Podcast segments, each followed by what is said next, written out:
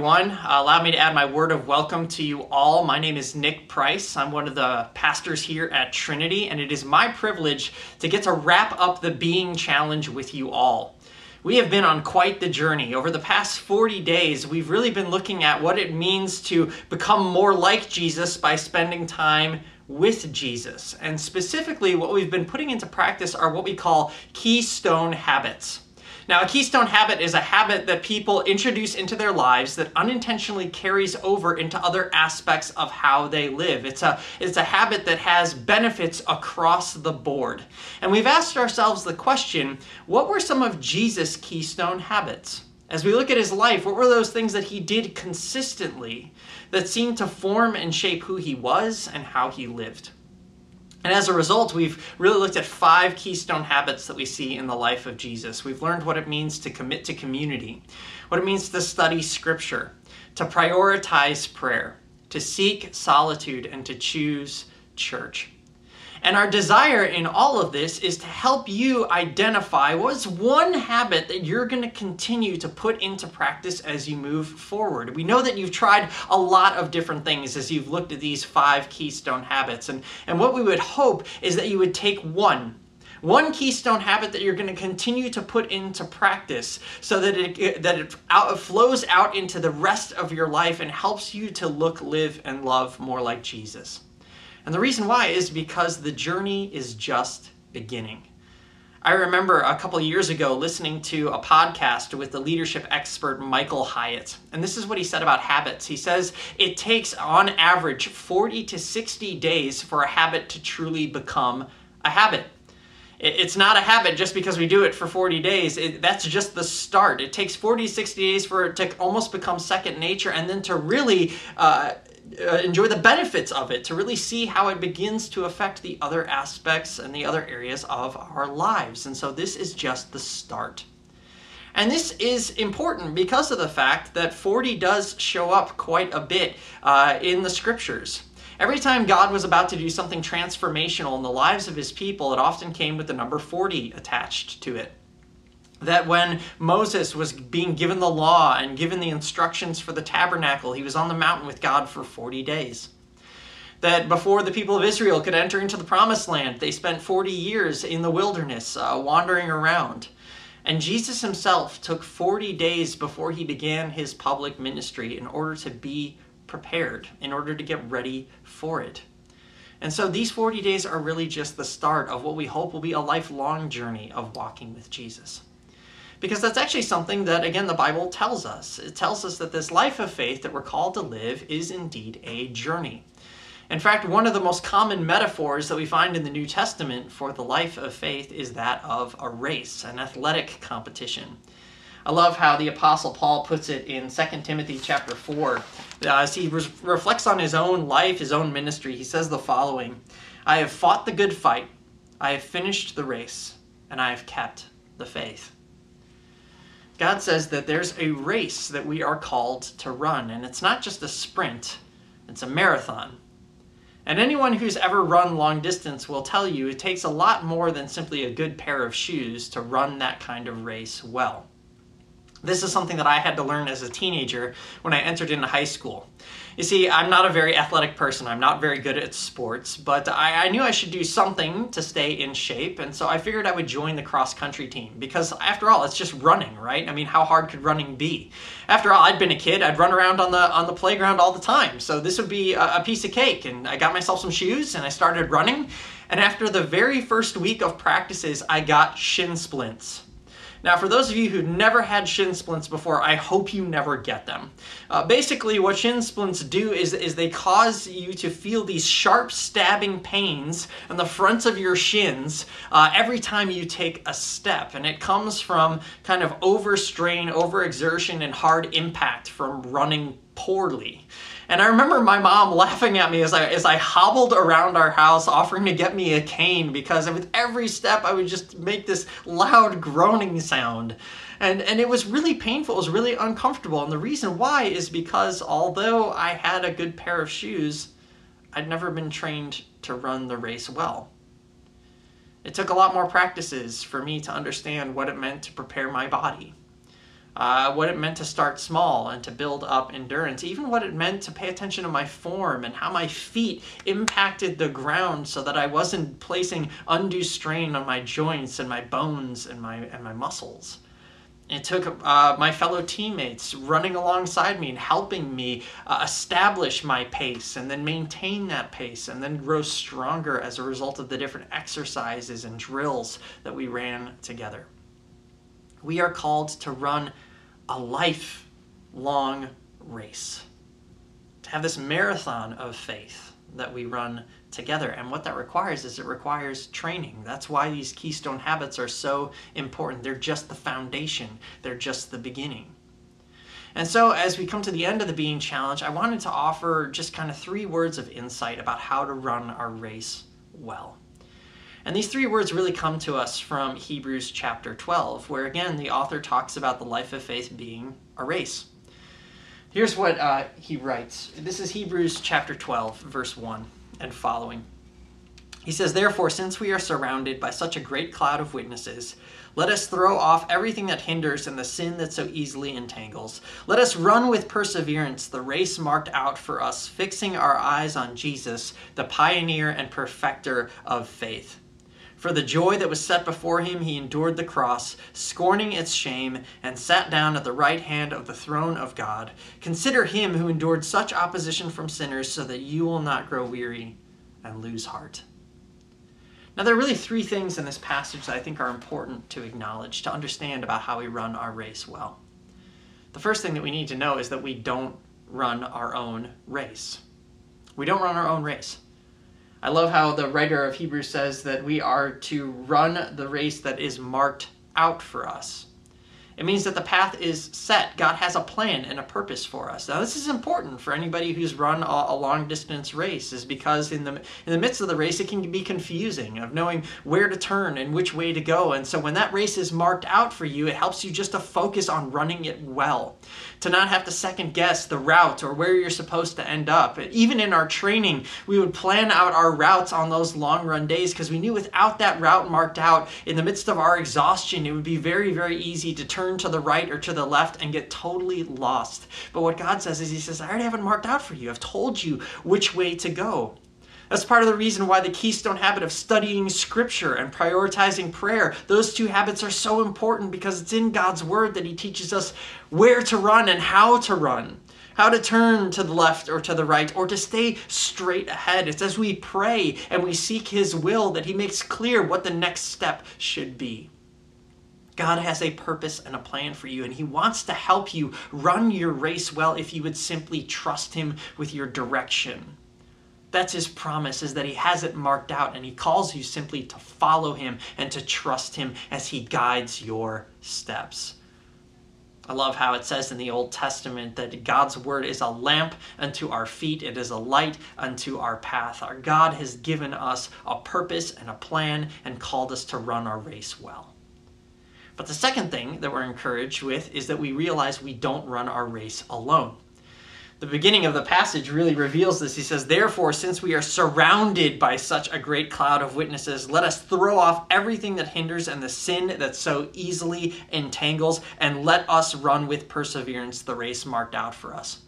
You see, in chapter 11, what the writer of Hebrews had done is he's gone through the Old Testament and highlighted all these different people from the Old Testament who had run their race ahead of us. People like Abraham and Moses and David. And he highlights these people not because they were perfect. In fact, if you read through the Bible, you very quickly find that they weren't perfect people. That just like us, they had flaws and shortcomings. There were times in which they veered off course, in which they made horrible mistakes, in which they practically quit on God, but God never quit on them. And that's why when we study those stories, we're encouraged, because we realize that following God isn't about being perfect. It's simply about taking the next step with him.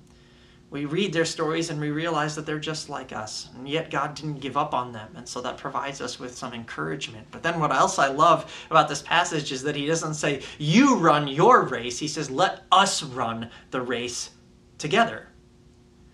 There's this idea that we don't run by ourselves. Not only do we have people who've gone ahead of us and who are encouraging us, we have people who are running alongside us.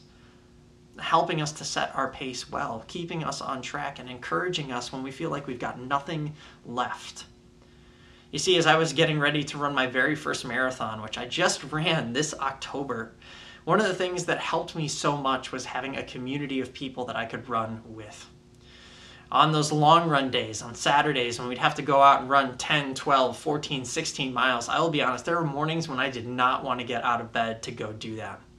And yet, I knew my friends would be there, that there were people I was training with that I could run alongside, and as a result, I'd get out of bed, I'd put my shoes on, and I'd go and I'd run, and quite honestly, those became some of my favorite days of the week. I loved running alongside my friends, because as we ran, we could talk. We could encourage each other. We could help each other to set our pace, to not overexert ourselves or go too slow. We provided the motivation that we needed, the motivation that we didn't have on our own. And it was such a joy when we finally got to race day and we got to stand there in our start corral together and celebrate the fact that we'd made it this far. And then run that race together, knowing that we would see each other at the finish line.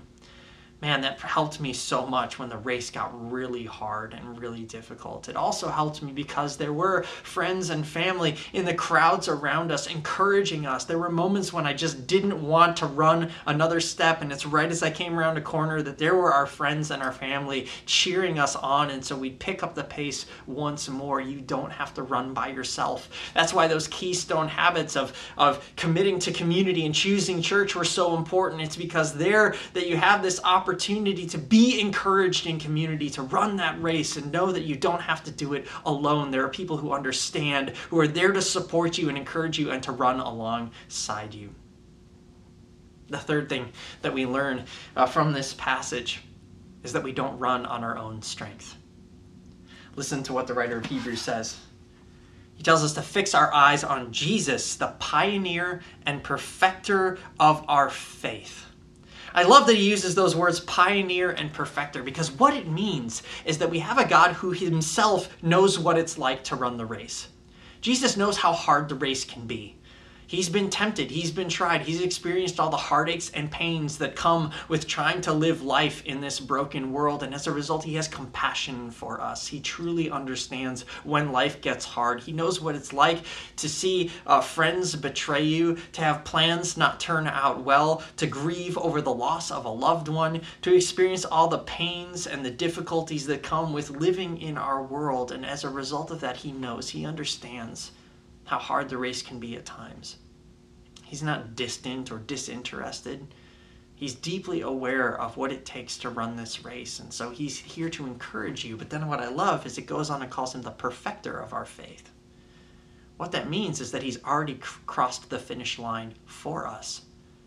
It means that when we get to the end, there's a medal with our name on it waiting for us. The victory is already ours, and his promise is that he now gives us the strength that we need to run our race well. It's his strength that he provides. He's the one who will bring our faith and our journey to its completion. I love how Paul puts it in the book of Philippians when he says, "And I'm certain of this, that he who began a good work in you will bring it to completion on the day of our Lord Jesus Christ." God's not going to let you run on your own steam. He's going to provide you with exactly what you need to take a next step, and then the next step, and then the next step. He won't let you fail. And what I love is that he says that the reason he did all this was for the joy that was set before him. He endured the cross, scorning its shame, and sat down at the right hand of the throne of God. Consider him who endured such opposition from sinners, so that you will not grow weary or lose heart. What does that mean? It means that the reason that he ran this race on our behalf was for the joy of welcoming us when he comes again in glory. Welcoming us across that finish line and celebrating with us. That's why he did it. That's why he was willing to run the race to the very end. Why he was willing to run even into the jaws of death, to take the punishment that we deserve so that we could have the victory that is his. It's why he rises again in glory to show us that the victory is assured, and so we can live now in confidence, knowing that the race is done, and that although right now it might feel hard to take another step, the victory is already ours. I love how he says, "Consider him who endured such opposition from sinners so that you will not grow weary and lose heart." There are times when we are tempted to quit, times when we straight up leave the race course. We go off on our own detours, times when we just sit down and give up. But even in those moments, Jesus won't give up on us. He won't give up on you. That even when we run away from him or turned our backs on him, he ran the race for us anyways. He finished it and gives us the victory. And so we don't have to lose heart or become discouraged, because his promise is, I'm not going to abandon you as you run. I'm going to give you exactly what you need to take the next step. I will carry you across that finish line if I have to. And so I don't know what it is you've been facing this year. It's been a hard year. It's been a challenging year, and I know a lot of us are tired and exhausted, but Jesus says, I will carry you. I've finished the race for you. I will help you take the next step and the next step, and then when you've got nothing left and you've collapsed on your knees, I will pick you up and I will drag you across that line because I love you. Again, that's why we do things like seeking solitude, isn't it? Because it's in those moments when we just feel like we've got nothing left and we want to quit and in silence just give up. Jesus meets us there and encourages us once more. See, these keystone habits, it's all about really learning about his love for us. The depth of the love he has for us and what it means to run at the purposes and the plans that he has, to run that race well, the one that he's marked out for us, to do so in community and to be encouraged, but to also know that every step we take, we take only by his grace, by his love, by his strength. And so my encouragement to you is, don't stop here. Take the next step and the next step and the next step, and when you've got nothing left, throw your hands up and reach out to Jesus, because his strength is sufficient for you. His power is made perfect in weakness. The Being Challenge is just the beginning. These 40 days were just the start of a lifetime journey of walking with Jesus, of running the race with him, to experience the joy and the life that only he can give and that he delights to give to us. And so as we come to the end of this series, but as we start the beginning of our race, I want to encourage you with a word of prayer. Let's pray together. Lord Jesus, we give you thanks that you love us so much, that you have a purpose for us and you've marked out our race ahead of us. And so, Lord, in those moments when we get tired, we pray that we would lean on your strength, that we would run well with the family that you've placed around us, these brothers and sisters in faith, that these keystone habits would overflow into every other area of our life so that we might know what it means to grow up into you, in whose image we are being formed and shaped. And we pray that as a result of that, as we do this, as we trust in you, and as you do your work within us and through us, that not only we, but others around us would learn to look, live, and love more like you. Thank you for being not only the pioneer of our faith, but the perfecter of it.